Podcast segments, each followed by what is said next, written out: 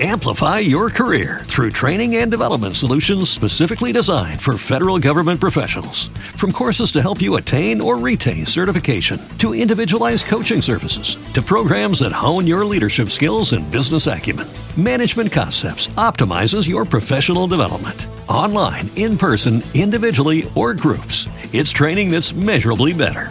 Learn more at managementconcepts.com. That's managementconcepts.com.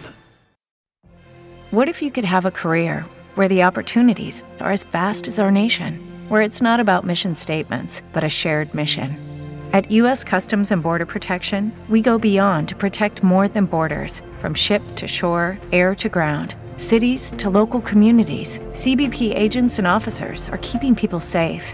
Join U.S. Customs and Border Protection and go beyond for something far greater than yourself. Learn more at cbp.gov/careers. This episode is sponsored by Overcast, an independent podcast app that embraces the open world of podcasting instead of locking it down. No exclusives, no premium content, no paywalls, just a great podcast app for everyone. Get it for free in the App Store.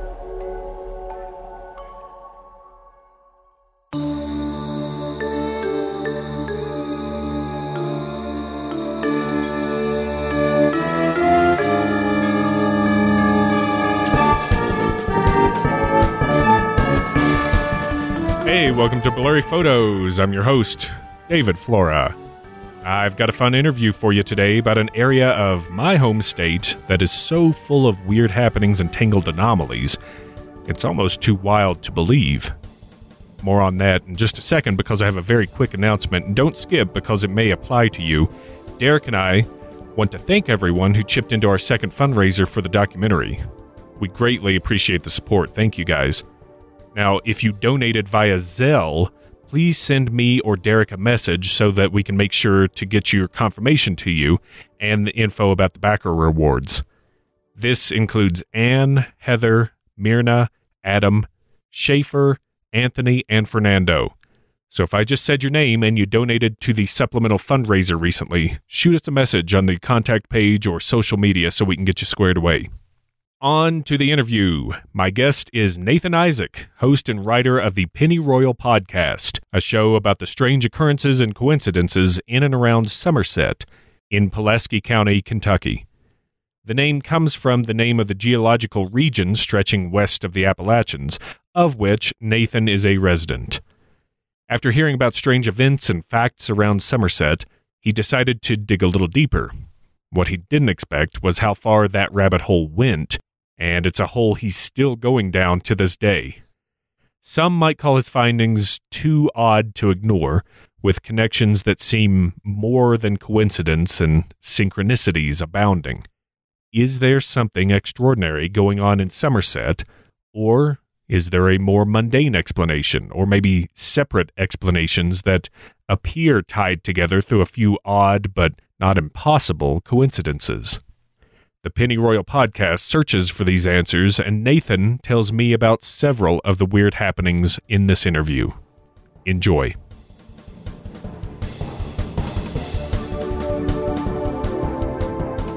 I'm joined by Nathan Isaac, the host and writer of the Penny Royal podcast. Nathan, welcome to Blurry Photos. Oh, man. Thanks for having me on the show. Of course. Uh, I would like to talk about the Penny Royal podcast, uh, including where you got the idea to do this, all the stories involved with it and stuff, and uh, uh what the process was like for you. Now, this is centered in my home state, uh, of which you are also a citizen. Uh, this is takes place in Somerset in Pulaski County, Kentucky. And I will let you introduce, you know, yourself and and how you came about this project and stuff, and we'll get into the nitty gritty from there. How's that? Yeah, that sounds great. Um, yeah, uh, I really started the project, um, man, in earnest about three or four years ago. I moved to uh, Somerset with my wife back in 2011. So uh, we were here for for a few years. She's originally from here. I'm not from here. Uh, I'm from Eastern Kentucky, a small town. What town? Uh, Salyersville. Yeah, Magoffin, Magoffin County. You know, Eastern Kentucky. Yeah. Uh, yeah. Well, I've heard of both. I don't know if I've ever been to either, but yeah. yeah, yeah. I mean, deep, you know, deep in the mountains. Uh, uh, sure. where the, the, phrase Magoffin County Cadillac comes from. It's the Crown Vics. the, the, the retired police cars are called Magoffin County Cadillacs. But everybody's yeah, got one. Everybody's got one, man. You never know who's a, who's, a, who's an actual cop and who's not, right? But uh, yeah, so you know, I grew up there. I went to college um, in Lexington, which you're probably familiar with Lexington, and uh, at, at, Transylvania University. Um, oh, okay. Oh, geez, I went to Centre. We're we're automatically rivals. Dude. I almost went to Centre. It was between the two. And uh, did you? Yeah, yeah. Well, see, you're you're really close to Somerset. You're only like 30 minutes north of, you know, in Danville, you know, where you went to college. Right. Uh, but yeah, so I went to school in Lexington, lived there for 12 years. Never planned on moving back to a small town, right? And sure. uh, we ended up down here, and you know, it's just one of those things. That's like, ah, is there anything to do in this place? Is there anything interesting about this place? And I've been into um, you know high strangeness and collecting folklore you know for years. You know, it's just a, one of those things that I love. And when I got down here, I started looking into um, the history of the town. I had already known after I met Amy, after I met my wife, that I was doing some research on Sedona, Arizona, and the fact that people say there are all of these, or at least this was in the 2000s, right? I think things have changed now a little bit with with the increase in tourism, but um, at the time, um, I'd read an article saying that it was the largest number of UFO sightings per capita. You know that that people were just seeing all kinds of UFOs, um, balls of light, and I I thought I wonder what you know what's the core? Like you know why sedona you know? Mm-hmm. and when you look at sedona a lot of people probably already know this. There's a massive amount of quartz underneath uh, quartz deposit underneath sedona in that desert which it's a I, I finally got to go a few years ago and it's just a fantastic place. Uh, uh, have you ever mm-hmm. been to Sedona before? It's no, but uh, yeah, I mean the stuff we've been doing out in Anza-Borrego, I'm sure is is pretty comparable. Yeah, it's yeah. just it's strangely gorgeous in in a place you wouldn't expect. I think. Yeah, and then going from like snow, you know, all the way down yeah. to the desert in like a few minutes is crazy. But um, so anyway, I was looking at that, and also I'd, I'd read that um, that there was a geomagnetic spike in the region of Sedona. So I was like, you know, I can test this out pretty easily.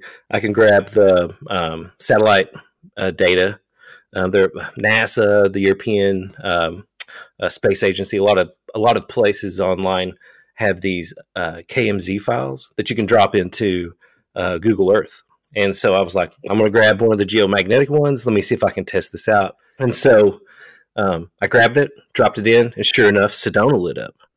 And then there's also a spot in North America in uh, southern Alaska, and then another one in the southeastern United States. And I thought, well, you know, here here's a place.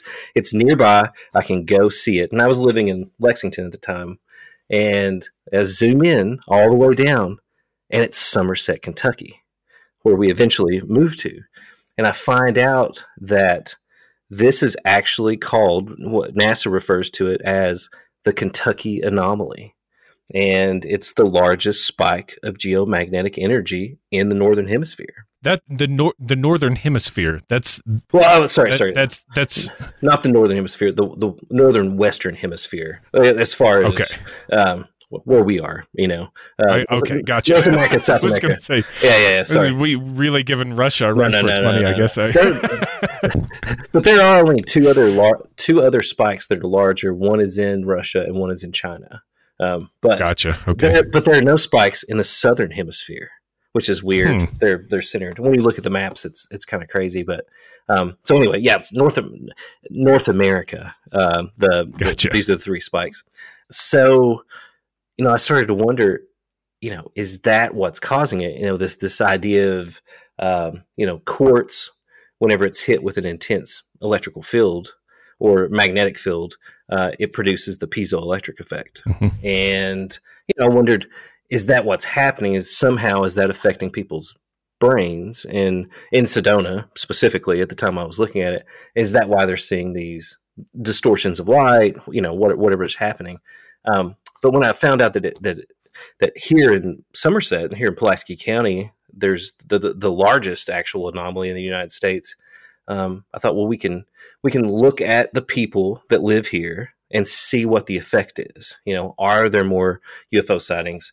And then, and ultimately, we got into looking at increased levels of violence, increased levels of um, you know mental health issues, um, and it turned out that that there were both increased rates in you know in both of those things, um, hmm. and that that you know the level of violence here is something that was we didn't I didn't plan to find at all. You know, it wasn't something I was even thinking about. If you look at the state crime rates, uh, Somerset's below the average, right?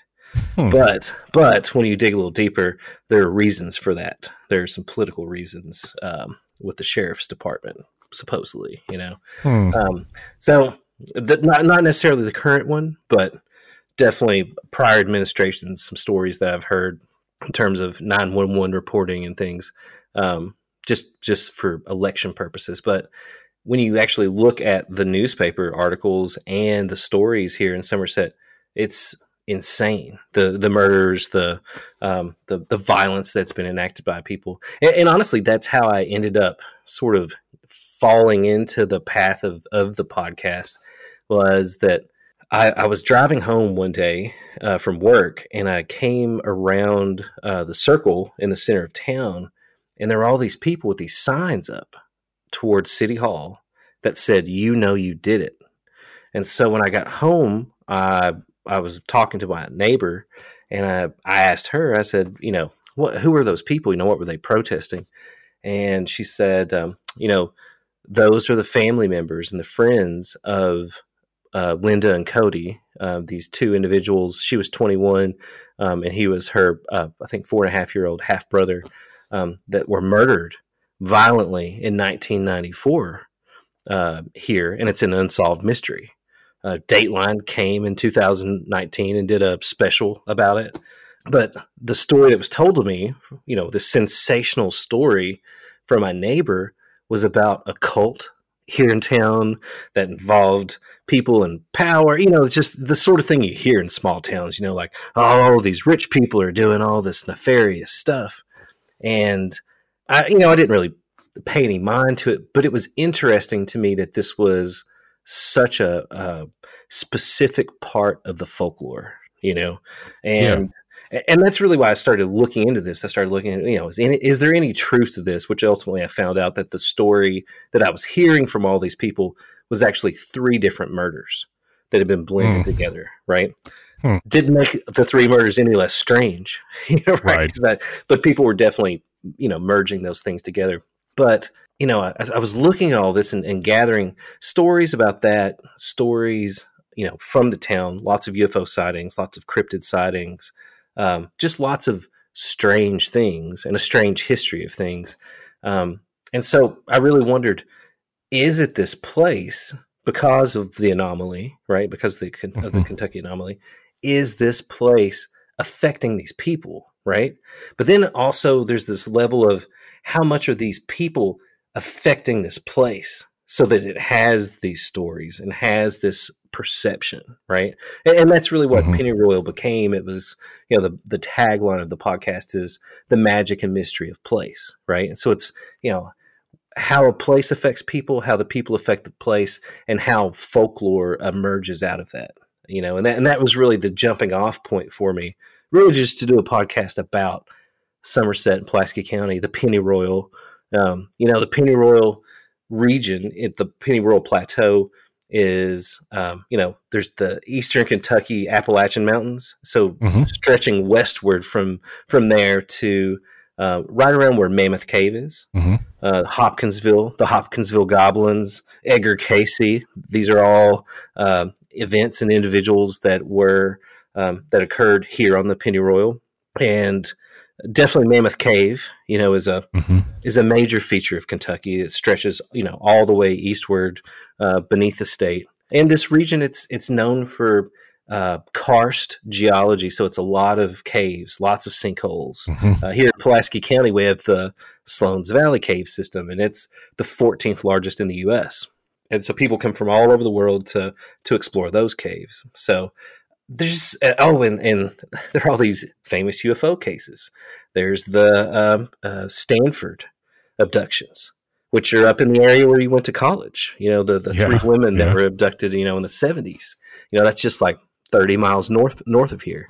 And you know, obviously Kentucky's famous for the Mantell case. Um, you know, and that's just you know south of Fort Knox. You know that that Mhm. the guy chased the UFO. So, um, and and is the only fatality you know that we know of. But you know, it's it's just when I started looking into the region, it was just so fascinating. All of these things I was finding.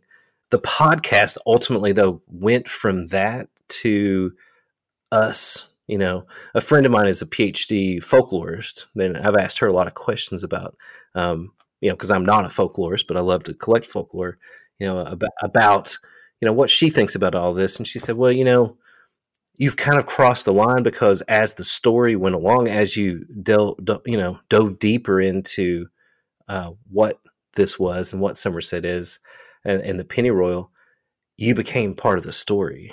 And you know, that's you know, there were a lot of like weird things that ultimately happened, and so then it just it became something else. I, I'm I'm not sure what it is. You know, I mean, it's it's definitely been you know, it started off documenting the folklore and the history of the town, and then it became documenting how we were, our relationship, I guess, with this region and how it was defining us, and how it's in some strange way we were affecting this place and finding things that people would have never ever remembered or, or even thought about that it's sort of beyond belief. You know, the Guterma stuff, which which I'll you know I'll talk about a little bit, but just things that it's just incredible. It's like the more we dug into this place, the more magic it, it seemed. You know, the more the more mysterious it was. But but there was this weird element that needed our involvement in it. Right? It needed our actual touch on it um, that seemed to come into play. So I don't know. It's it's just been a it's been a strange thing. It's been really beautiful and really wondrous. I feel like a kid again. You know, especially the the high of discovering some of these things. Um, we just discovered two months ago a whole new thing that's in the second season, which I, I'm now I'm getting documents from the Australian government of from their security agency. Which again, we've had all these people that are that have jumped in online and have been helping us. So I, I get these emails and they're like, "Hey, you were talking about this guy. The Canadian government has these security files. Here's the link. It's 165 dollars. They'll send them to you. You know." Um, I filed all these FOIA requests, and you know, I, I ended up getting 1,600 pages on one individual I found here from the FBI, and it's been a, a rabbit hole of of just.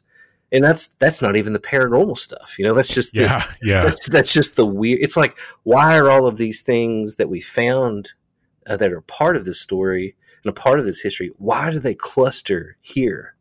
And, and really, that's what that's what the podcast has become. Become is is understanding that that phenomena, whether it's something paranormal or if it's something that's just uh, you know a feature of the way the world works in sort of a mysterious way. You know. Yeah, I like the questions you're asking with um, um, the podcast as well, especially, and we'll talk a little bit more about the quartz aspect and stuff, which has kind of been a newer thing to come up um, out of stuff lately. And um, you've had uh, Greg Newkirk on the show. Of course, he ran through Somerset and, and Hellier.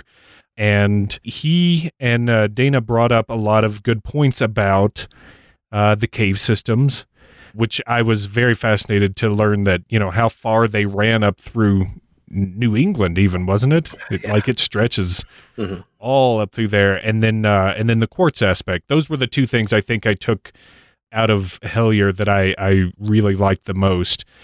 I'd like to talk more about the the quartz, but I'm I'm also curious as to did the podcast uh, idea to kind of relate all the information that you've researched and found out did that come out of the research or was it kind of in tandem as you were going along you were like you know what this is a story i'm going to have to tell you know as soon as you started looking into it Yeah, I, th- I mean, definitely it was in tandem. Everything's sort of gone that way. I, you know, I thought I was just going to, you know, do a fun podcast about all the weird stories here in town, you know, and and then Yeah. and, and then the research. It's just it's one of those things. It's, it's hard to to to describe how much it it interrelates and, and how much the research was going in tandem as we discovered more and more stuff. You know, mm-hmm. um, even the intersection with you know the Newkirks, you know, with Greg and Dana, that was such an unexpected thing. You know, here I am. I was researching a lot of the, uh, you know, obviously the paranormal stuff, but also the cult stuff, just because you, I kept hearing it, and I, you know, and and there's no cult here. You know, there's there's nothing like that, but um, but definitely there's a belief in it. You know, there's the people here in town, and, and it does sort of arise out of the satanic panic for sure. Mm-hmm. You know, it, it is a symptom that this is a very religious part of uh, the United States, especially of Kentucky. Uh, oh yeah, but, and and in the podcast you go into details of satanic rituals and blood sacrifice and and right. virgin sacrifice, you know, things like that and yeah, yeah, there's all kinds of, that's that's the creepiest part to me. yeah, yeah. Yeah. I mean and that that was the part that I wanted to handle with the most care because you know, we interviewed. You didn't want them coming getting you. right, right. Well, true, true. Well, I will. I will say that. Uh, well, so in in the th- the third episode is really where we we interview a woman named Pamela um, mm-hmm. who who had these uh, experiences. I, you know, whether or not those things really happened to her the way she says, something, some trauma happened to her, right? And it either manifested okay. into those stories or, or yeah. you know, maybe you know, maybe something happened. But, regardless of that, you know, I I at that you know at one point was just like you know this is just too it's too crazy. It's too stereotypical. You know it's just it's hitting all those those points of the satanic panic. And I was like ah, you know I just don't think so. But then when Greg and Dana came or when Greg Greg was here in town um, with part of the crew and they knew Kyle Cadell, um, who runs the Par- uh, International Paranormal Museum here in town. Um, a great friend of mine, and obviously is on the podcast. You know, as one of the producers. Right. Um, so they had known him from these conventions, and they were they were here in town, and we didn't know they were shooting part for the show. You know, they were here in town, and obviously they do a lot of stuff. And they wanted to hear some stories from him, and they said, "Does anybody else have any stories?" And ultimately, he was like, "Yeah, you should talk to Nathan. He's been researching this weird stuff here in town." So, you know, they got in contact with me. We met up at my studio. We uh, did the interview, and you know, I told them the stories. You know, the weird, the weird stories. You know, the flying manta rays, yeah. the, the, UFOs. Right. You know, black dogs. You know, dog men, all that stuff. The fun stuff, right? And sure, uh, yeah.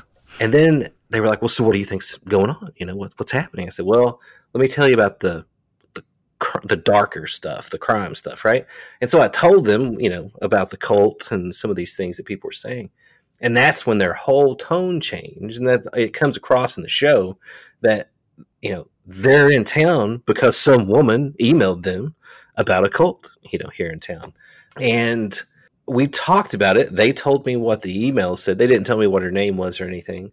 And a- after they left i actually was afraid that i'd gotten us involved in something that might put my family in danger. I mean for real. I mean for a minute right. i was like well if I had dismissed all of this, and now these people are telling me they that someone has contacted people from out of the state to come here yeah. to you know to rescue them. And I thought, could there be something going on? You know, um, and and I really did tell the boys. You know, I told Darian and, and uh, Darian West, the other uh, producer, and, and Kyle Cadell.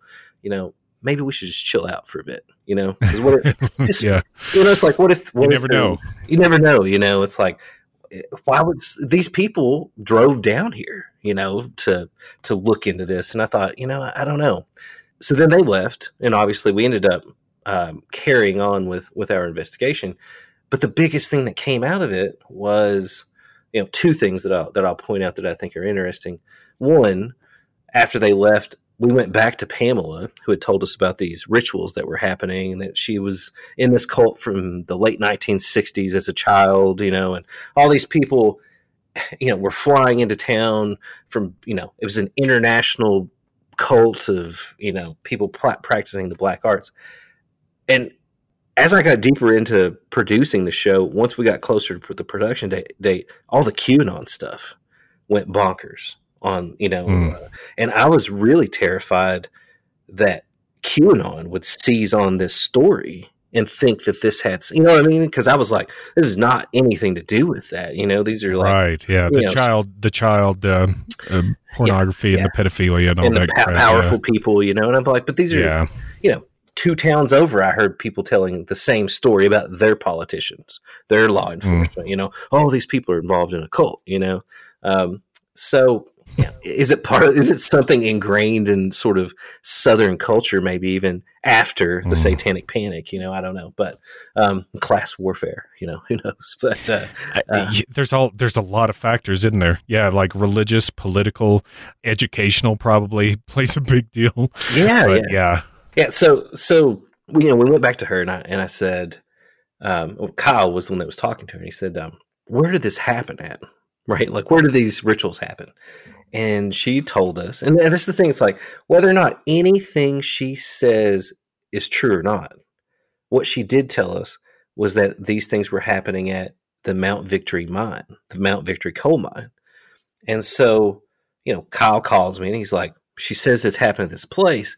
Well, I Google it, literally just type in because I didn't think there were any coal mines here in Pulaski County, you know, Eastern Kentucky. it's a little little far west to be. Right. Yeah, And so I look it up, and sure enough, first, oh, like if you Google it right now, Mount Victory Coal Company, like four or five down, is the article about this guy named Alexander Guterma, who the New York Times refers to as Mister X because no one knows where he where he came from.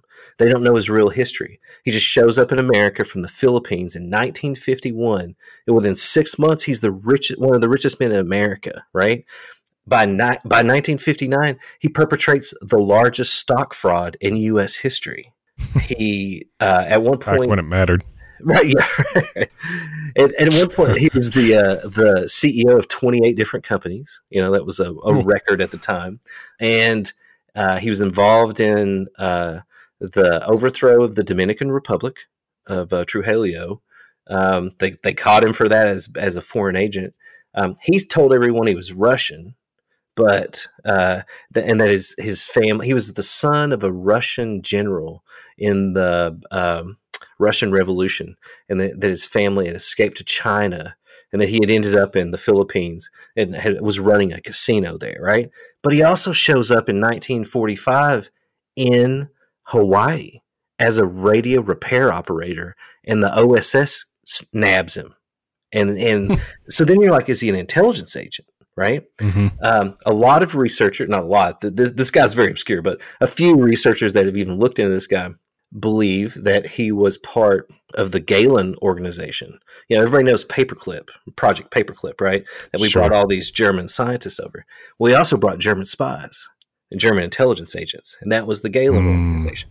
Um, so there's this belief that because he was caught in the Pacific Theater, that he's an Abwehr agent. A lot of them worked at radio repair shops, right? Hmm. So, and and also it explains why he never went to prison for any of these crimes, right? He and he was tied to these mobsters, um, to um uh, Marcello, um, and to um, God, what's the other guy's name? Anyway, the, the these mobsters that that started the Desert Inn in Las Vegas. It's the first place that Frank Sinatra ever sang. And they had the penthouse or at the top of the place, they would have cocktail atomic cocktail parties and watch the nuclear bombs being tested, right? So he was one of the owners there. And Huh. but yeah, some of these mobsters, you know, um, some of them show up in Kentucky too, northern Kentucky in the 70s, which again he's he's connected to all this stuff, but he ultimately gets named as a co-conspirator in the JFK assassination, also um, as as an associate of Demore and Mohrenschildt, right? Um, if anybody's familiar with the the whole JFK um, web work, you know George De Mohrenschildt is a major figure, right? Um, he's named in the Gemstone file, all this stuff. Well, in 19, and this is the article, you know, the first thing that pulls up when you Google this guy. In 1975, he bought the Mount Victory coal mine here in Somerset, Kentucky, and moved his entire financial empire to Somerset, right? And he was he bought the mine from this infamous attorney named Lester Burns Jr. And he he has a book written about him. Uh, it's called Dark and Bloody Ground, where he he was involved in this crazy crime, this these crazy murders. But he owned the mine, and his business partner was Vice President Spiro Agnew. Nixon's vice president, and and he got in trouble for owning this mine and selling it because they used money from Nixon's reelection campaign, right? Mm. And so it's like, here's this woman telling me that there is uh, an international group, this you know, coming here and performing these rituals, and uh, it's at the Mount Victory coal mine, and it's owned by this international man of mystery, Mister X right? It's just it was it was one of those things where I'm like, ah, is there something to what she's saying? You know, I, again, there's no cult here, but it's like this is beyond bizarre. You know? Yeah. Yeah, he's he's rubbing elbows with uh, uh, some pretty highfalutin folks. Not exactly above board, but they're highfalutin in their own way. yeah, yeah. But the thing about Guterma though is, you know, he he moves his entire financial empire here. He buys this mine from from these already sort of infamous figures, right? And then he's here for two years, from 1975 to 1977. In 77, he's flying from, um, he had a, a, home in Florida also. So he's flying from Boca Raton to New York City to go to the circus at Madison Square Gardens. And he diverts the plane to Somerset, Kentucky for some reason. We don't know why, right? And then he flies on, and the plane crashes, and it kills him and his entire family, except for one of his kids who dies in a plane crash eight years later. Right? well, and there's a belief that he was assassinated, uh-huh. and he died the same week that De Mohrenschildt was supposed to testify in front of the of the Senate Committee on Assassinations, but shot himself. So there's I have a newspaper article uh, it's front page. It's Guterma's plane crash and De Mohrenschildt's suicide on the same Saturday paper of what had happened that week. I mean, it's crazy, wow. you know. So it's yeah. like, why did that guy? Why did that guy end up in Somerset? Right, where all this other weird stuff's yeah. going on. Um, do you know? Uh, sorry to interrupt, but do do you know was the mine working at that time? Was it a working mine? It was a working mine, but it never produced any coal but it was purchased for fifteen million dollars, but it never produced any coal. Right. That's so, uh, that the the cleanest money you've ever seen came out of that mine. I would think. right. Right. Um, Richard Spence, who is uh, uh, in the in the first season, um, he's the author of uh, Secret Agent Six Six Six about Aleister Crowley. Um, he uh, he also wrote um, the Empire of the Will series, which is is definitely um, a, big part or an influence on some of the research. Um, he wrote it with Walter Bosley, which some people may know. Um, but Richard is uh, Richard Spence is a professor at University of Idaho, specializes in espionage and the occult and a lot of stuff like that. And so he, you know, at one point he suggested, well, could they have been dumping radioactive material? You know, like why, what, what were they doing at this mine? And it, and it is currently just the most blighted part of this county. I mean, when you go there, they have these uh, distilling ponds they've set up to try to curb the pollution, but it has hmm. absolutely polluted the, um, the the water table here. Um, and but man, it's if you look at the map right of the Kentucky anomaly, this this and, and so it centers on Pulaski County, right? But the mm-hmm. actual two peaks of the anomaly, one is in the southern part of Pulaski County, um, in an area near um, uh, this. It's called Keno, where there are a lot of weird sightings. But the other spike is right on the edge of the national, of the Daniel Boone National Forest, and it's exactly where this mine is. And hmm. see, that's exactly where the mine is like a half a mile from where uh, the Hellier crew did their did their ritual to Pan, right? Oh, okay, yeah. And so that was the other thing I was going to point out. So the Guterma thing is really, really, really strange. But the other thing, whether or not, you know, whether or not you believe the Hellier stuff, right? You know, well, no matter what you believe about sure. that. The strangest thing for me was that I was working on a film project with this artist named Dan Dutton, very famous mm-hmm. artist, Kentucky artist, um, who had he did all these dance operas, but he's a painter, sculptor, but uh, very famous for for the Secret Commonwealth uh, uh, four part um, opera series, and he had created a, an opera called The Faun about Pan. And while he was working on it, he had been hired by Kentucky's tourism department to to do a travel log, and so he decided to go to to Elkhorn City in eastern Kentucky, where Breaks Interstate Park is. And so on his trip there, when he when he went, he had this incredible experience where he believes that he encountered the archetype of Pan, right? And this is back in 2008 that this occurred. Okay. And so one afternoon, he tells me this incredible story where he he was in Elkhorn City at this restaurant called the uh, uh, Greasy, or I forget the name of it is right now, but anyway, this is the um, the Greasy Fork. But there was a guy named Johnny there, and he said he had this whole experience with them, and and it's the fourth episode in in the podcast, but it, it was such a significant experience, such a strange story. I told him we got to make this into a film, right? We've got to go back to Breaks Interstate Park in Elkhorn City, and we've got to restage your opera there, right? With new actors, and let's see if we can invoke Pan. Not in any paranormal way, right, or occult way, but in this like artistic way. He had this experience, you know, this this sort of uh um you know, not it wasn't even he wouldn't even consider it a paranormal experience, right? It was just this mm-hmm. this weird peak experience. And so, you know, we were working on that film. The Hellier, you know, crew comes through here you know, I meet them, I tell them stories, they tell us the stuff about the cult. Well, we don't really talk about it anymore until the show comes out, right? And the day that Hellier was released, I see that the episode that I'm in, in uh, the eighth episode, is called "The Secret Commonwealth," which obviously is a reference to the book written by um, whatever his name is, uh, Robert Kirk, uh, about fairies in the 1700s, right? but it also was the name of Dan's four part opera series, right?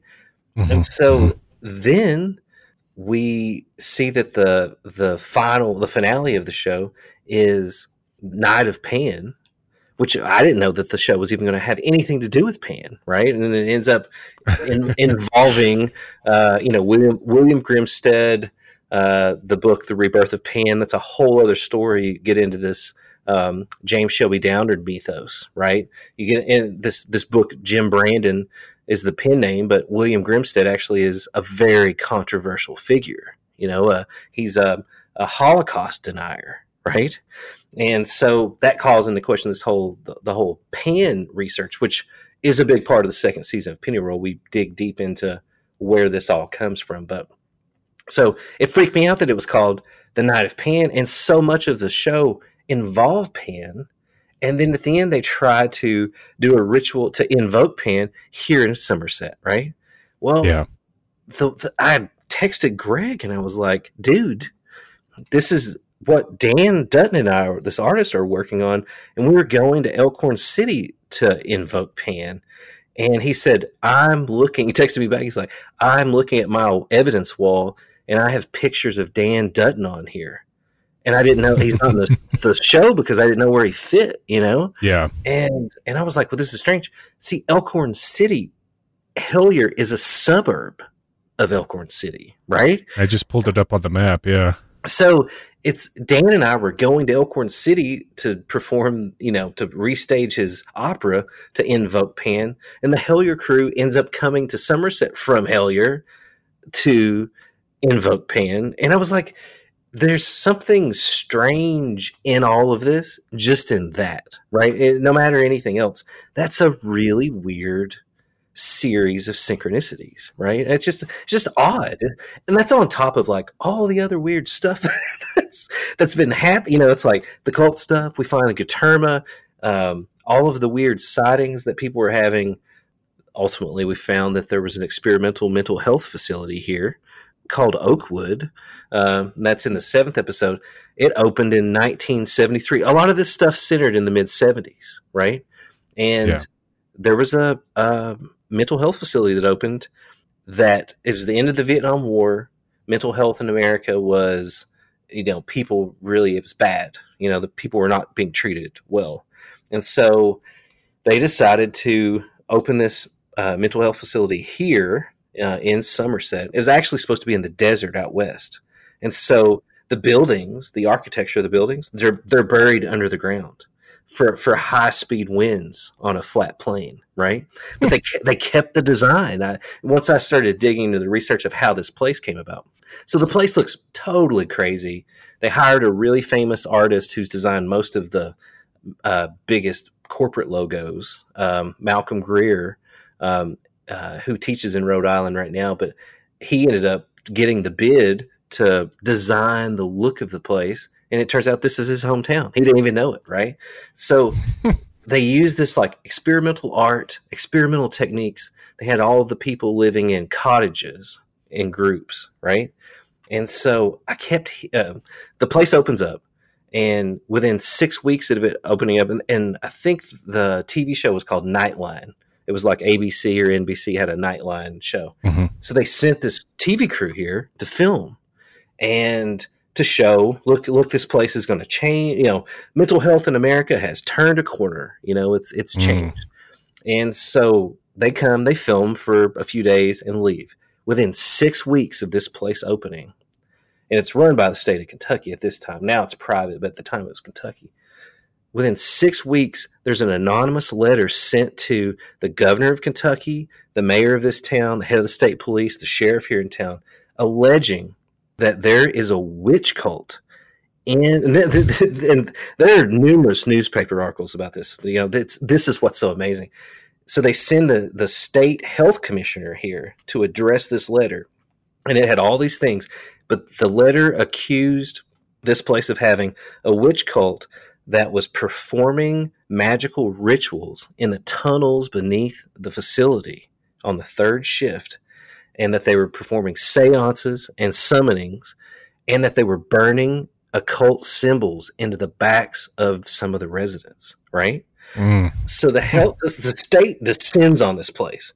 And the guy that was over it was uh, he also never dressed in a suit or professionally. He wore a sari and had this braided beard. So we believe there are connections to the Esalen Institute uh, with some of the stuff, some of the West Coast um, research at the time in the 70s. But that's another whole thing that we're tracking down. So they fire everybody and they hire a whole new staff. Well, the son of one of those, of, of the guy that took over as the director, he ends up becoming um, a really well known uh, radio DJ here in town, uh, Rod Zimmerman. But he also becomes the town historian, right? And so a lot of the stuff that I was getting was from Rod. So he tells me, you know, I, I found all the stuff about Oakwood, and I'm asking him about it. he's like, "That was my stepfather. He was the director." And he was like, "I can confirm. I saw all the files, and there were numerous." You know, people were found dead there are so many crazy stories attached to this place, right? It, it sounds like the classic nightmare mental institute that you like don't want to come across or get sent to. right. Yeah, yeah. But but it didn't look like a mental institution. It's like they had these cottages with 12 people in each cottage. So it was like 24 of them, right? Sounds like communism to me. These damn communists, you Nixon know. hated it. yeah. um, if you, if anybody wants to pull up, if you look up Oakwood Mental Health Facility, Somerset, Kentucky, or Oakwood on Google Maps, right, you will see that the shape of this thing is this crazy sigil, right? It is the weirdest shaped place. So, so it has these cottages. You know, they're telling me about this. He tells me that most of the cottages, like all but one cottage, was low functioning uh, residents, right? Um, that were mentally handicapped. The one of the cottages was reserved for savants, like ultra hmm. high functioning uh, residents, right? Yeah. So he tells me this, and I'm like, all right, you know, that's interesting. and I am uh, talking to Dan Dutton. You know, where Dan and I are are working on the Faun film, right? And I I, I had just found some research about the Oakwood King, right? This whole story about Pan as the Oakwood King, and um, we were talking about it. And I said Oakwood, and he said, "Well, I've got an Oakwood story for you." And so he proceeds to tell me that there was a caretaker at Oakwood, and this is in '79, um, a few years later, that said that she was taking care of a cottage of savants, that there were nine of them, and that they were inhabited by extra dimensional intelligences that were trying to communicate with humanity and save us, right? And he was like, you're you know you're crazy like you, you know you've been doing too much lsd right um, and so she kept trying to convince him to go to oakwood and paint with these uh, savants. And he was like no way no way. And he didn't drive at the time you know? So finally he acquiesces and says i'll do it you know like fine. So they send a car they pick him up they take him over there. She's not there, but some other woman is. She takes him back to this cottage, and he says he sees these people crawling in the grass on their hands and knees, eating popcorn out of the grass like horses, right? and he says that's the last memory he has. And then two hours later, he's being driven back to his farm. Okay. Hmm. And there were these nine individuals and as he's telling me this is too, and part of Dan's art is about memory palaces and about about memory. And and he has he prides himself on his memory you know? And so as he's recounting the story to me i can see the look of terror on his face and and he realizes he can't remember what happened that his m- memory's blocked that that's the because he hasn't thought back to that day in years you know? And and just in our conversation did, did you know did i provoke him even thinking about it? But he tells me that day, that afternoon, when he got back to, when they took him back to his studio, was the day that he received all the inspiration for the Secret Commonwealth, the Faun, the Stone Man, all of these works that would eventually come that have influenced really what we're working on, what he's working on, came from that day. And so you want, so I was like, it, it was such a weird thing to hear him say that because I'm like, here's another strange element of this story. You know, I mean, I don't know if people are familiar with the story of the Nine or Puharich, you know, and Uri Geller. There's a whole mythos of of contact with these nine extra dimensional into alien intelligences that that uh, that are part of the JFK assassination. All this, it's a crazy, batshit crazy story, right? But it was weird that that here was someone telling me there were nine individuals with these intelligence. He wouldn't tell me who the woman was that was the caretaker. I've since found out who she is, and it just was one of those stories that you know I didn't tell him anything that Rod Zimmerman had told me, but here Rod, the historian, his dad, you know, stepfather was the director. He's telling me that these savants were there in '73 right? And then Dan's telling me there's this lady saying they're there in 79. So then we end up tracking them to 81. And then after 81, they're gone. Hmm. But all of them all at once? This cottage, well, just that that, that, that cottage was done away with. Uh, they were moved from the facility. So now all, the entire facility is uh, low functioning residents. Um, with their assisted care. Do you know if any if they found any of these sigils on any of these people? Is there proof of that? So they the files. I filed a FOIA request with the state of Kentucky. haven't received anything yet. Obviously, a lot of this stuff I found out going into COVID. you know, mm-hmm. so so um, things have you know I don't know. We'll see if we get the. They've never released the letter um, yeah. that actually uh, provoked this whole situation. Um, I'll send you some of the articles because they're crazy. Like the actual newspaper articles about this. It was a huge scandal. Um, and weird. It's just, you know, we know what the letter says because the health commissioner went point by point in response to the allegations. So that's where ah. we know, like, there were no symbols burned into the to the residents, or you know, like each of the things, you know, like oh, there were not uh, you know, people were not performing spells in the tunnels underneath. You know, so we know that each of those things were, uh, you know, alleged.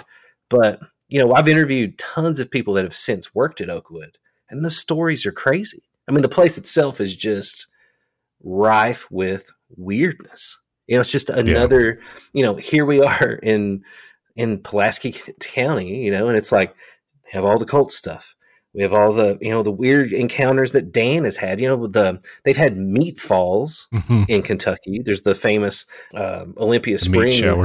meat shower, right? But in talking to Dan out on Highway 39, where a lot of things have centered, a lot of strange experiences uh, and encounters, there are stories from the 1920s and 1930s of frog falls, of fish falls, and and we talked about the fact that why are those things not reported now? You know, why are we we're finding reports of these things?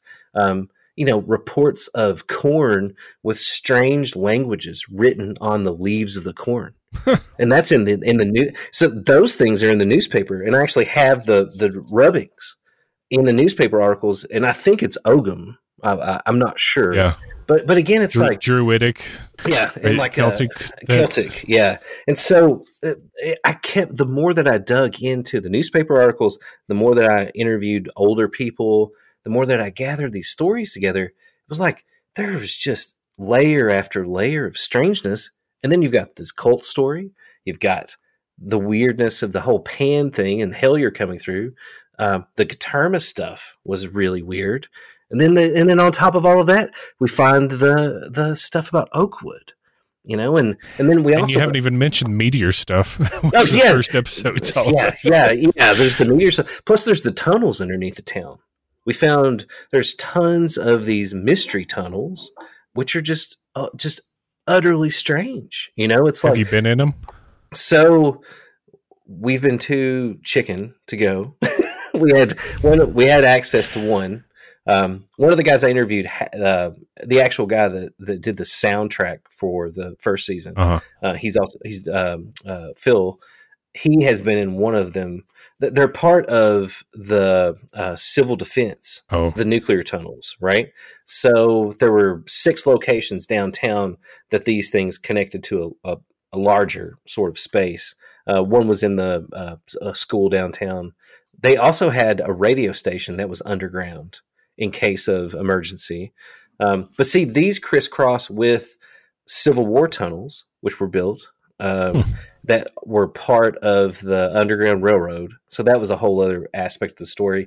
And then there was another series of tunnels that there are all these newspaper articles about mystery tunnels that when they were building a bank downtown, they found. And Rod Zimmerman, the historian, he had been in those tunnels, and he said they were laid out intricately in a rounded ceiling, right? And um, no one knew what they were for. And they, there was just this strange, um, you know, of course, people said Freemasons because they were so nicely um, built. But, you know, I don't think, you know, there's no Freemason conspiracy here. It's the Old Boys Network. You know, it was a lot of people that knew each other and were in the bank together. And, and definitely the town is laid out off of the cornerstone of the of the lodge. It's one of the oldest lodges in America. It's Lodge 111. And 111 is a really special number for the Freemasons. It's a left, a left, a left. You know, it's the three columns. Hmm. It's the guardian of the gate, is what it means too, right? And so you throw all this into a cauldron of weirdness. It's like, what's what's going on here in Somerset? You know, I mean, that was the biggest thing for me. It was like, what is this? you know? And, yeah. And then after the show came out, all these weird signs popped up in town that that said, um, and there were witnesses. There were seven signs in total, and they were one was posted outside of our studio, and it's right across from the sheriff's department. But they saw this woman come and put it up, and then two men, and they put these signs around town talking about that this town is a cult. The cyber terrorists have taken over, uh, you know, they mentioned Sammy Catron, um, Lester Burns, which I mentioned, and see this Sammy Catron figure was this larger than life sheriff who flew a helicopter around. They even had toy toy helicopters at the grocery stores that you could put twenty five cents in that kids could ride. There's one for sale down at the um, the uh, antique mall, right? Which my wife's like, you can't buy that. That's too morbid, Nathan, right? but but they have one of them. It's so weird. But he flew this helicopter around, and he was at a he the murders I mentioned, which kind of led me down this whole rabbit hole. He was a part of that, and there have always been allegations that he was involved, you know, and he's part of this cult and stuff.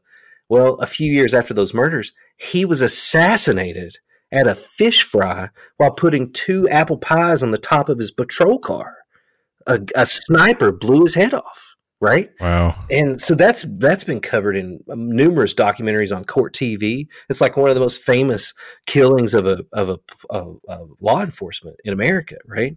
And so you have this like king like figure and and that sent me down this whole rabbit hole of a killing of the king ritual, right? Which ties into all of Richard Spence and some of these people's research. But um, it just was it was like all of all of these weird things that kept popping up, and and his patrol car number was one eleven. Yeah, hmm. and he was a member of the Freemasons, right? So so it's like you know, no, I don't think anything's going on, but at the same time, it's undeniable that something weird is or magical or I don't know what how you describe it. You know, I mean, yeah, I mean, awful lot of coincidence to be uh, coincidence. right, right. As, as, no one says. And, and that's the, yeah, yeah, yeah. And, and and that's the thing is, you know, is it paranormal? You know, definitely people have had a lot of experiences here. I've cataloged hundreds of stories, but and I keep finding stuff, but the other stuff. It's the it's the Guterma stuff. Um, you know in the second season you know we've discovered just recently um, all the stuff about a, a ex CIA contractor named Charles Hayes who and I just filed a FOIA request for this who was involved in if people are familiar with the Danny Casolaro uh, case. I don't know if you've done a show to cover that. I'm anything. not. No. Um, he was a famous, or not famous, but he was he became famous after his death. But he was a journalist who was um, tracking down a conspiracy that he called Promise, or the, called the Octopus, and it centered on a, a, a software called Promise, P R O M I S.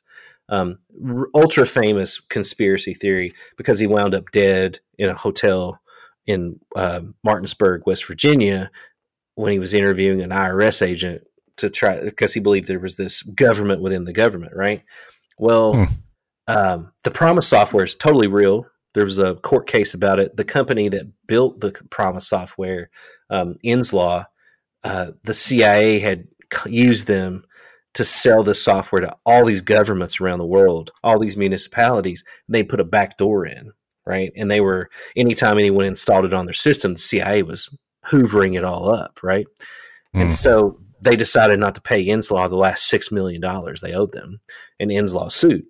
Well, Danny Casolaro researched all this and, and, and was interviewing all these people, and he ends up dead.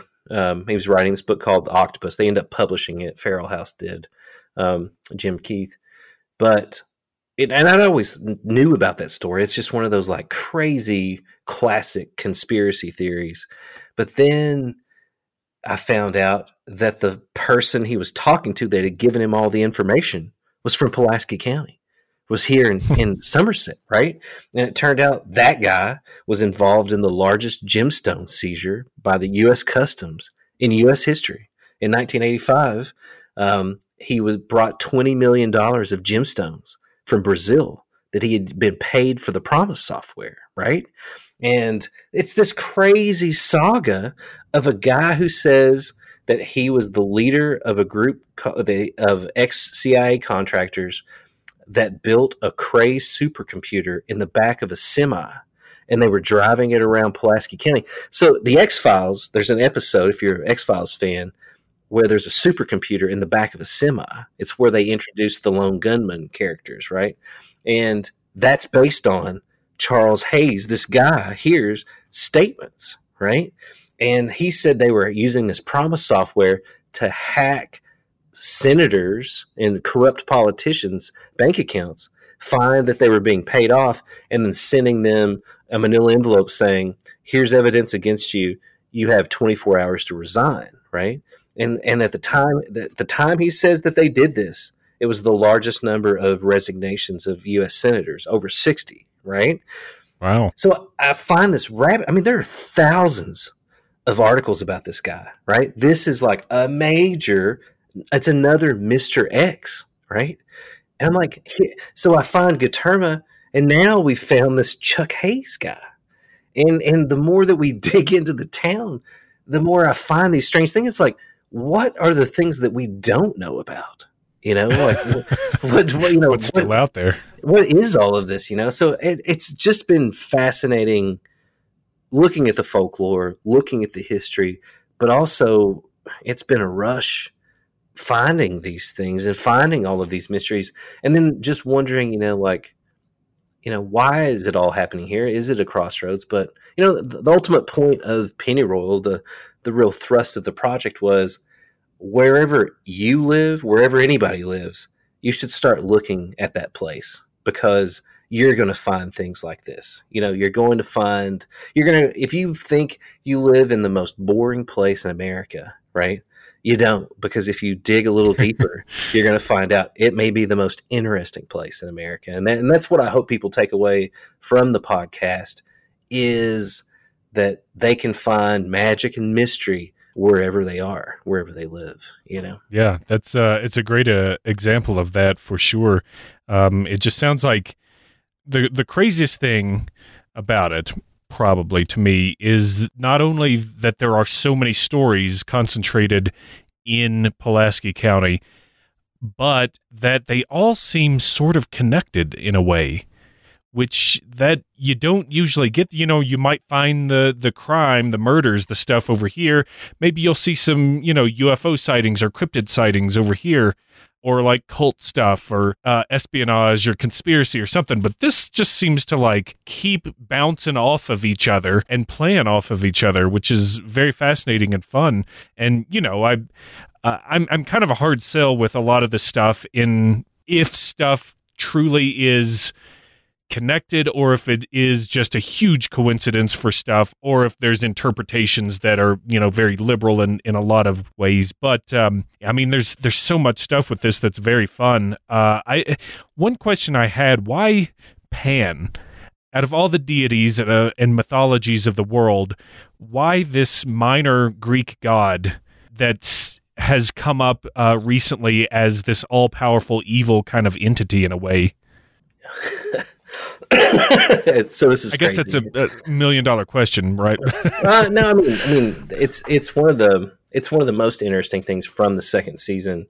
De- definitely in the when this all began, you know, and and and really with Dan too, and then Hellier brought the Pan stuff up, and I'm like, I was saying the same thing. I'm like, why? Why is Pan? what's what's the deal with Pan being involved in this? You know, this doesn't make any sense. Yeah.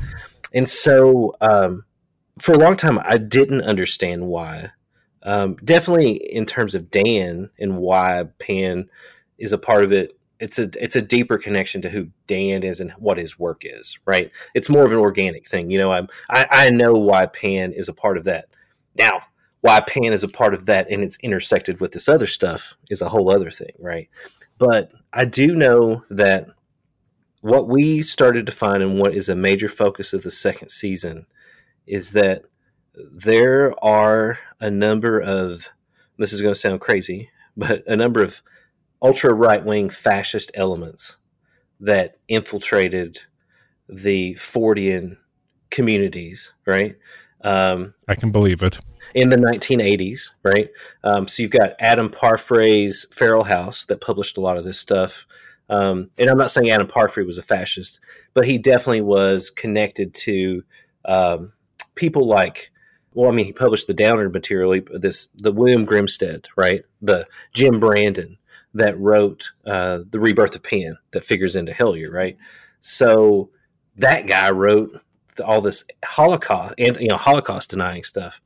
He was tied to Willis Carto, who ran the Liberty Lobby, right? Uh, Liberty Lobby was uh, huge Holocaust deniers.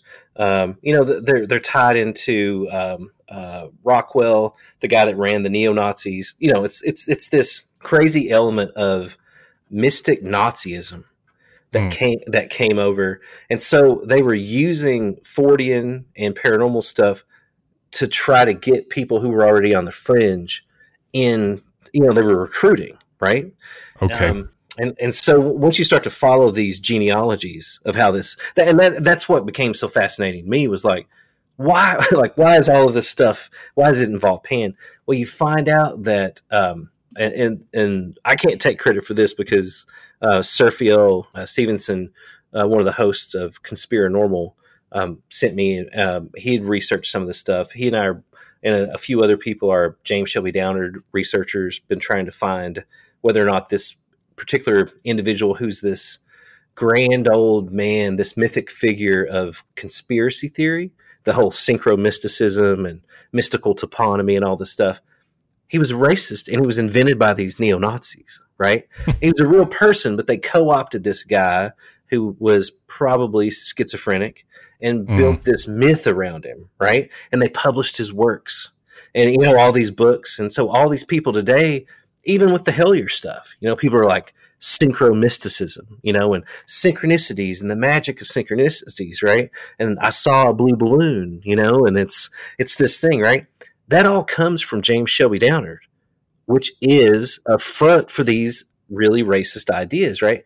So so Seraphiel had found an article in Amazing Stories by a woman uh, who was writing as a man, and that article was about Pan as the basically the great white pre uh, Indian spirit of America, right? That the, Pan? that Pan was right. It was this this spirit that inhabited America. it's like Pan went to Mormonism. yes, no, no. This is no Mormonism is connected to this, right? right? No, I swear to God, I swear that when you trace where this started, right, and trace it through all of these people. This is what I try to do in the second season: is walk everybody through like where we go back and kind of see how this this all came about because. there's this they mentioned votan right v-o-t-a-n sure. as this um, white god, demigod that came to the Americas and the Mayans, influenced the Mayans, right? So Votan is is connected to Pan. That actually it was Pan, and when you look at the Votan stuff, you find out that Edgar Cayce was the, the one this comes from.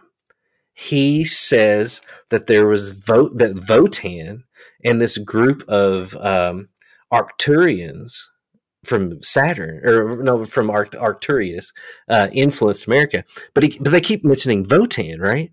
Well, the white supremacists and these neo Nazis connect Votan oh, to yeah. Wotan, right? Which is Odin. Oh yeah. And, and, then you've got Jung's art, you know, Jung's essay Wotan, which Hitler read, which is one of the bases, you know, of modern Nazism, and the World War II was Jung's essay mm-hmm. Wotan, you know, the god of war, Odin.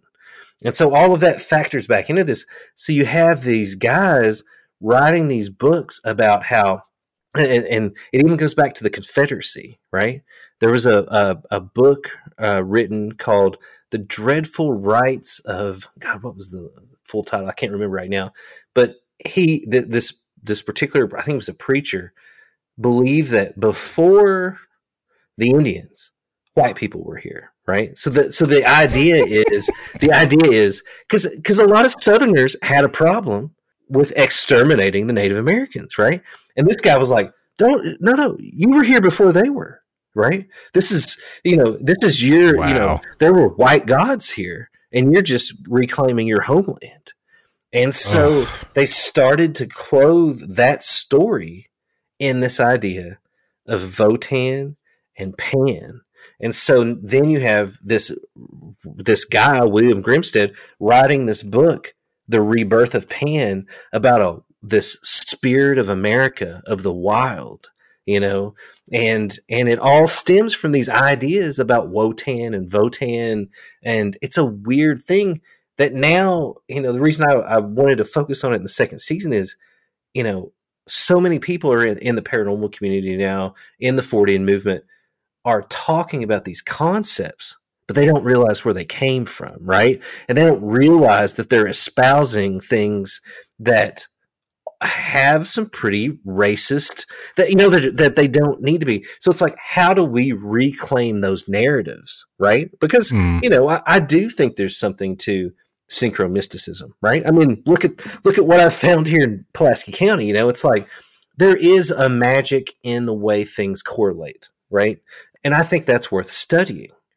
But we have to be careful about the foundational you know air quotes uh, people that we're basing those ideas on you know that that we're that we're regurgitating things that were being used to recruit people and are still being re- used to recruit fringe people to be part of these extreme and look at the QAnon shit. They've adopted yep. all of this, you know? Look how yep. dangerous that is. And and I think it's dangerous for the the mainstream. I know it's weird to say mainstream paranormal, but in the Fortean you know, people that are into high strangeness, that are into the para weird, right? we have to be careful, you know, about the things we love being tainted by these ideas and and being co-opted by QAnon. And and so that was the biggest part of the second season was, you know, how do we include more diverse voices? How do we tell this story? How do we make people aware that there is magic here, but we've got to reclaim the magic? We've got to take control of it and make sure that these narratives are not false narratives. They're not dangerous narratives that we're having fun with. You know, it's fun to pursue these things and think about these things, but there's a dangerous element, and that's the extremist element, and we've got to be aware of where they come from. And and and for me, that was important to to try to highlight that in the second season because I feel like in the first season I was so excited to tell all these stories, and then I I didn't really think what could happen after I tell these stories? What could people take away from this? You know that sure that sure. I might lose control of the narrative, and I think we all face that right now of losing control of the narrative. You know, yeah, it's very very easy to these days. I, it's it's very fascinating to hear that once again it all comes back to Nazi shit, and just we like Scooby Dooed the the villain and pulled the mask off. Oh, it's fascism again. And it would have gotten away with it too if it wasn't for you damn kids going out there and kicking all this quartz around. I want to talk about the quartz, by the way. What's the deal? I know you you had mentioned the piezoelectric effect and um, electromagnetism and stuff. What has been done in terms of uh, study on what quartz does to people? Have there has there been anything that that indicates it changes people's personalities or it affects people's mental state or anything like that? Um, ma- mainly the studies, um, when we first got into the research, the studies focused on uh, piezoelectric effects and the focused on geomag- intense geomagnetic fields that affected people, caused uh, increases in depression. There were a lot of studies in Japan. Um, I think there were studies in Spain, you can find these if you Google, you know, like geomagnetic uh, effect or magnetic effect on uh, the human brain. A lot of those studies then looked at the quartz to see if there was a piezoelectric effect occurring, right? Um, so that those were the first things that we looked at was were studies like that, and and they did. Uh, it was increased psychosis was one of the things huh. that that was was part of it, um, and obviously the increased depression, suicide um, were were effects. He, here in Pulaski County, it mental illness is rampant. Right. I mean, the, the, the mental health industry here in Pulaski County is is gigantic. Um, some people that I that worked at Eastern State Asylum, which is in Lexington. It's the I think it's the largest asylum in the state of Kentucky. So if, it, you know they take people from all over the state to get shipped to Eastern State. Actually, it might be closed now, but um, but at the time, I've, I've interviewed two different people who worked there, and they both when they they they were from Pulaski County, and they were living in Lexington, and they they worked there. And when they mentioned that they were from Pulaski County, the doctors and the nurses are like, "What's in the water in Pulaski County?" Because in the 2000s, um, late 1990s, early 2000s, over 70% of the people in Eastern State were from Pulaski County. It was this hmm. incredible mm. number, and they were like, "What's what's going on down there? You know, like what's is is there something literally affecting people in the environment that's causing this to happen?" I thought that was weird. You know, it was one of those like strange things to hear while we were researching this. and then it just emboldened me to think: Is there something to the either the quartz, the geomagnetic anomalies? Now, since then, I have once the show came out, I've received a lot of tips from people, a lot of articles. Um, I think it's Western. It's a university in Georgia. They actually are studying the effect of quartz and geomagnetism on um, people's sense of time um, and a lot of other weird things. Um, uh, people sent me some papers on that. So, do you have the those names or papers? Would, would you be willing to share? Yeah, yeah. yeah. I'll, I'll, send you some of the stuff that that, uh, that we pulled. Um, I can't think of all of it off the top of my head. Sure, sure. Yeah. But but, uh, but I'll, I'll send you the early stuff we found about all of the, the, psychosis and the suicide, and then some of the recent papers that people have sent me. Some of it gets kind of weird. I mean, people there are some some researchers in Georgia that, that were looking into this also believe this creates time anomalies right? So, all right, you know, you know what I mean. Like then you're getting that a little old bit, chestnut. Yeah. You're getting a little bit into the more woo woo stuff for me. You know what I mean? But, um, but yeah, I mean, it's people. You know, I don't know. You know what I mean? But still, still something that some people are looking into. How old are the pipes? no shit, right? Uh, but you know, there there are a lot of weird. Uh, you know, not to get too esoteric, but there are a lot of weird parts of the story you know, because of the weird synchronicities that seem to involve time, you know, in a weird way. Just just like even the stuff with Dan in 1979 and that affecting things now, you know, and there there was uh, another thing that we found which is very strange is that there was a group of uh, ceremonial magicians in Cincinnati called the Bate Cabal. Um, they're a very famous uh, order uh, group that were part of the uh, OTO, you know, the Aleister mm-hmm. Crowley stuff, and um, they'd come. They came originally from New York City. Um, they met a woman named Nema uh, Maggie Ingalls, uh, who lived in Ohio, and they formed the Bate Cabal. They started publishing something called the Cincinnati Journal of Ceremonial Magic. Uh, it became a very famous, worldwide famous um, journal. They were, and this will sound crazy, they were focused on this idea of um, there was a lot of Kenneth Grant's research. You know, Kenneth Grant was the secretary for Aleister Crowley, and so he had sort of a darker sort of look, uh, you know, perspective on on some of the magic. And they, this group, the Bate Cabal, believed that there were these entities, extra dimensional entities, called the Old Ones, very like Cthulhu, you know, Lovecraftian kind of stuff, and that they were trying to get back into our dimension and destroy humanity, right? And so they were performing these. Um, their magic focused on time magic and vortex magic, right? And so what we found out was that these groups in the Bate Cabal were coming to Pulaski County, to the area near Mount Victory in that mine area, and performing time magic rituals hmm.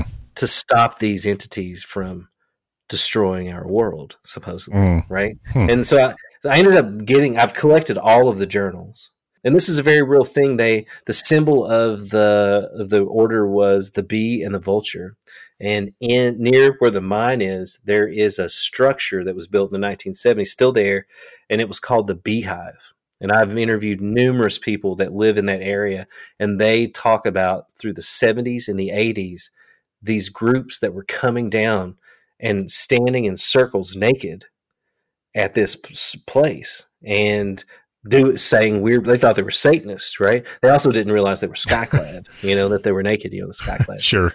But but the fact that it was the beehive and, and we've interviewed a lot of people so it's so so then you've got another element it's like why were these magical groups coming here, right? And performing rituals in that area where the Kentucky anomaly is so intense, right? Like there was a natural geomagnetic anomaly in the place that ritual magicians were trying to perform these rituals. And then even on, you know, to throw Hellier back in the mix, you know, they talk about this green man cult, right? Which sounds absolutely batshit, right? Like a green man cult here in Pulaski County. Well, I find out through once I start digging into all this stuff that there was a group called the Guidonic Order They were founded in, I think it was 1952 um, in San Francisco. In 2004, this group, the Guadonic Order, they're Welsh magicians. They worship Cernunnos, the horned god, the green man, right? 2004, guess where they moved their international headquarters to? Somerset, Somerset. Kentucky. Right?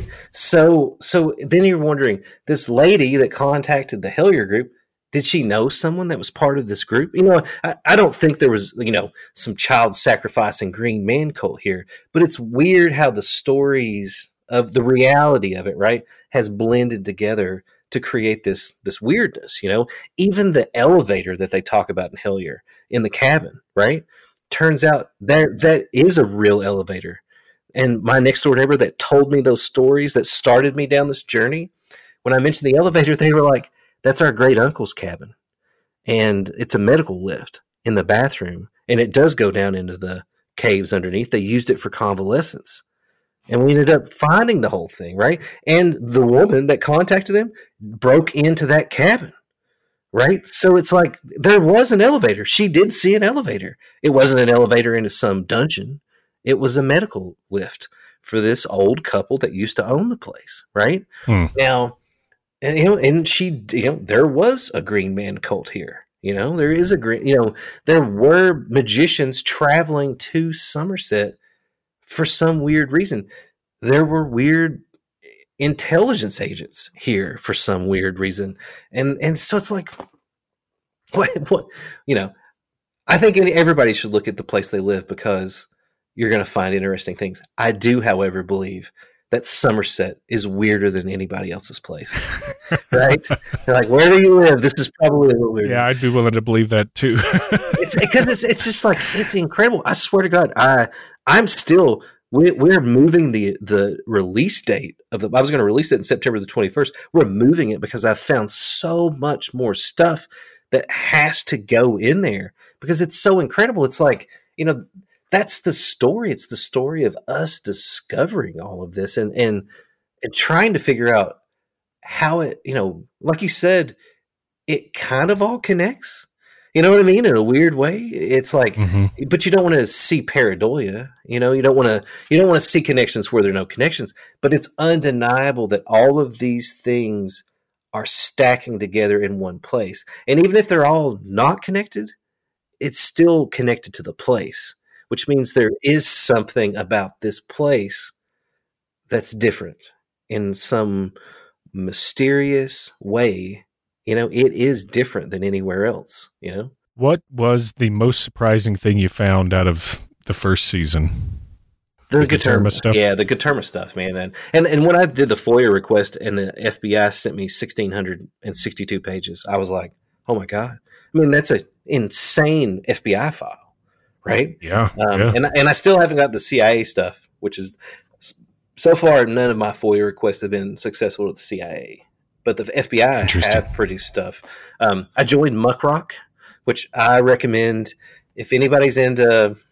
I mean, it's just fun to, to file these FOIA requests. Muckrock.com uh, for 20 bucks a month. You can file three a month, but you can pay more and, and file as many as you want. They automate everything right? They even like provide the language for you. And so it's easy to to fire off these requests and, and find out about people that live in your town, you know. And you know, I'm now I'm I'm trying to find the Chuck Hayes stuff, right? I'm waiting on yeah. on those documents. Um, and like I said, a, a, a, member of our Patreon, the Liminal Lodge, um, they sent me a message saying, you know, they're in Australia and and they had found there's a connection with these white supremacists and we ended up receiving some really strange documents after the first season came out um, that scared the shit out of me like totally scared me because they they do look like intelligence documents. Uh, darian uh, west who's the uh, one of the other producers he and i do a lot of data mining. We have clients that we do data mining for. And someone gave like heard about this stuff that we were researching heard about our Guterma research and then gave us these documents and said, "Hey, could you data mine these and see see what the connection is here?" And we got them, and a lot of the stuff in the documents related to what we were researching, right? And they even the there's a a, a parapolitical researcher named uh, Steven Snyder. He goes by the name Recluse. He has his own podcast, The Farm.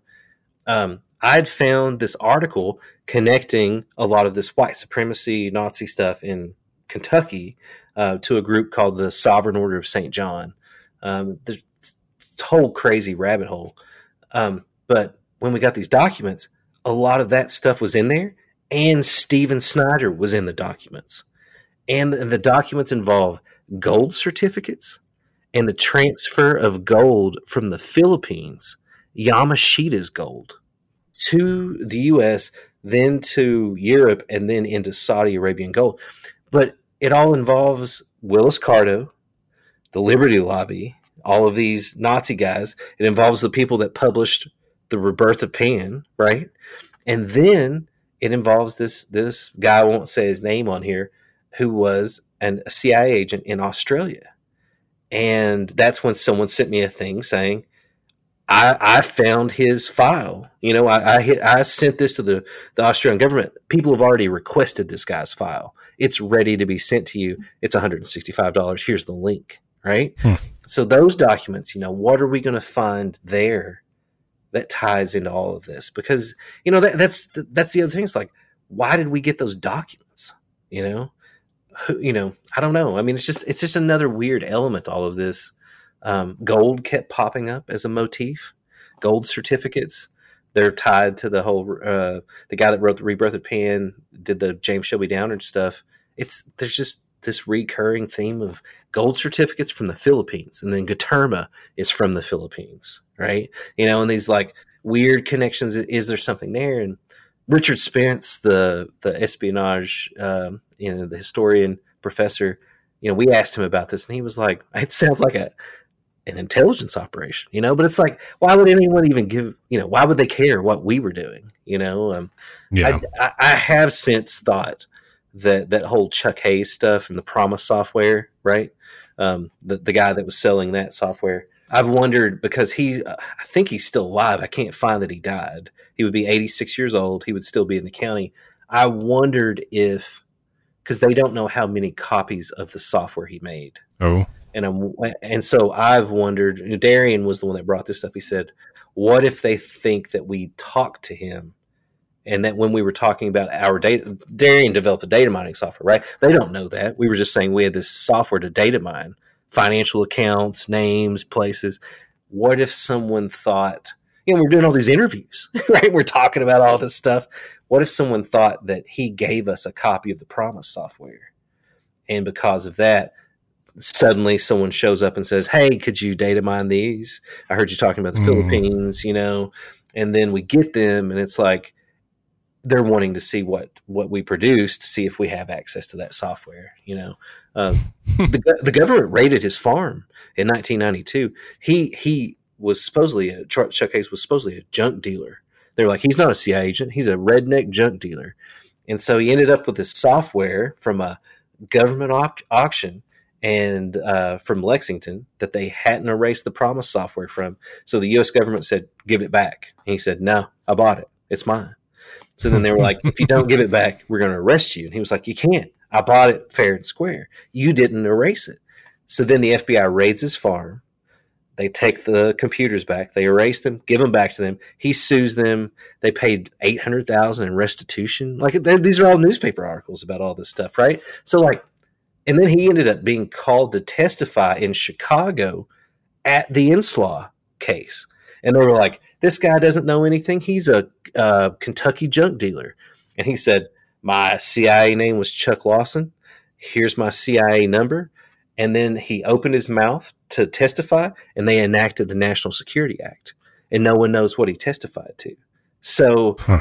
so there's this guy living here in Somerset, Kentucky, with uh, these connections to all these really famous intelligence cases and the Casolaro stuff, the octopus, and and it's like, is it possible that that you know? So, yeah, a lot of people have messaged me saying, is there a connection between Guterma and Chuck Hayes? Um, Chuck Hayes was arrested for arms dealing in 1975, the same year that Guterma shows up. Hayes is arrested selling rocket launchers here in Pulaski County. rocket launchers, right?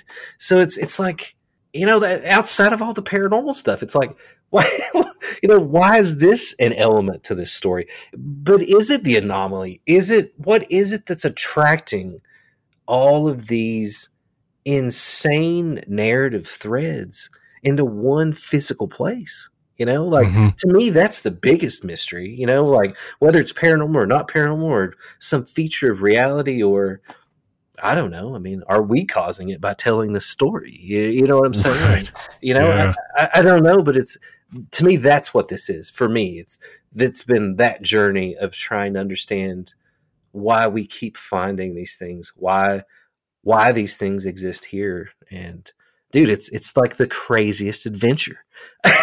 yeah, yeah, it really seems that way. And this is this is not the uh, Chuck Hayes that played for UK, right? Yeah. This is so, so, so so if you Google Chuck Hayes and then CIA, you're going to find an ins- a different oh, dude, rabbit hole of links, right?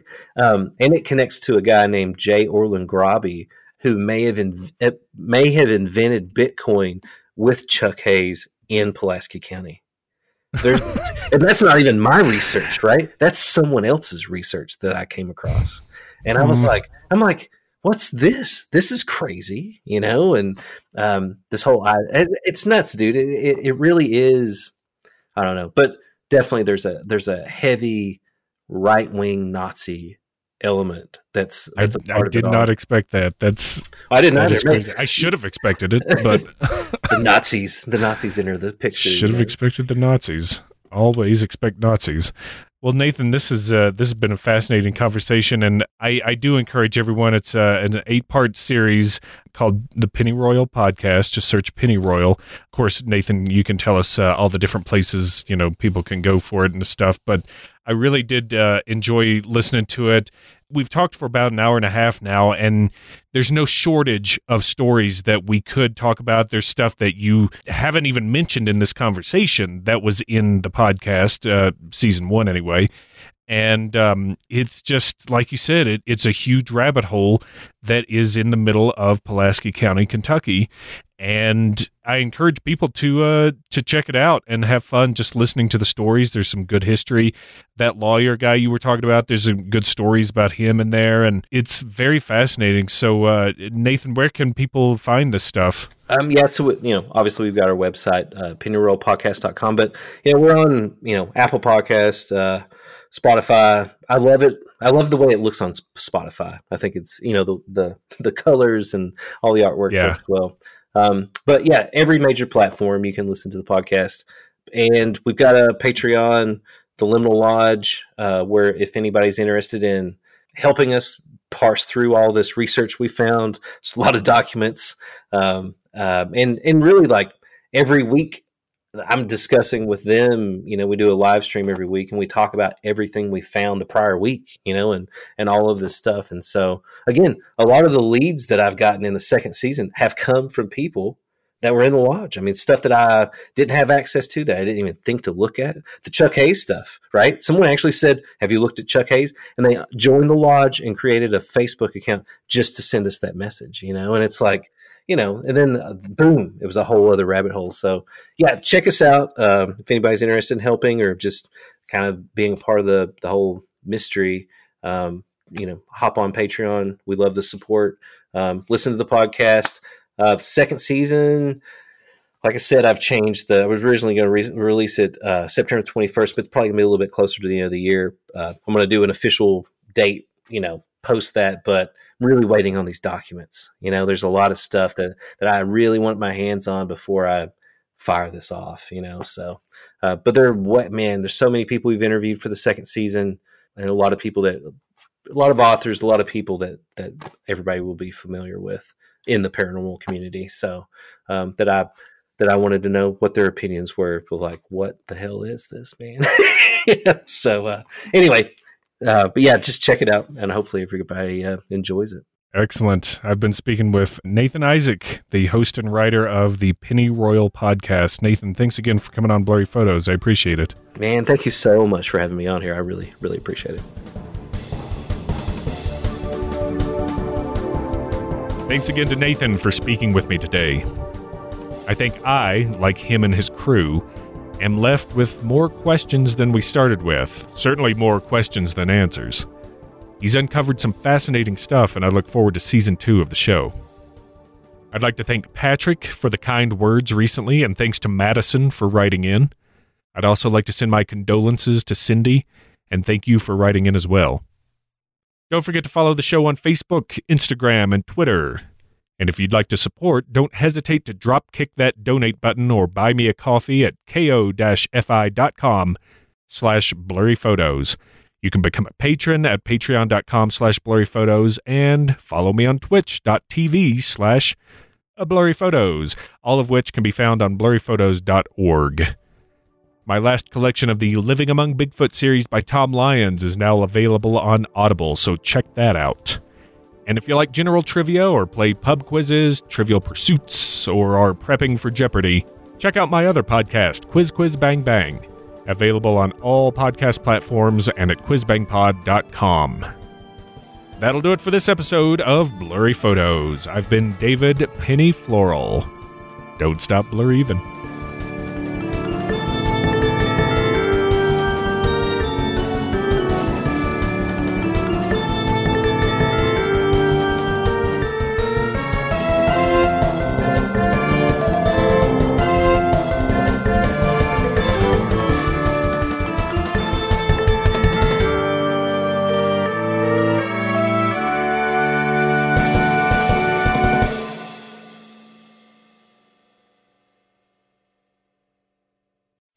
Amplify your career through training and development solutions specifically designed for federal government professionals. From courses to help you attain or retain certification, to individualized coaching services, to programs that hone your leadership skills and business acumen, Management Concepts optimizes your professional development. Online, in person, individually, or groups, it's training that's measurably better.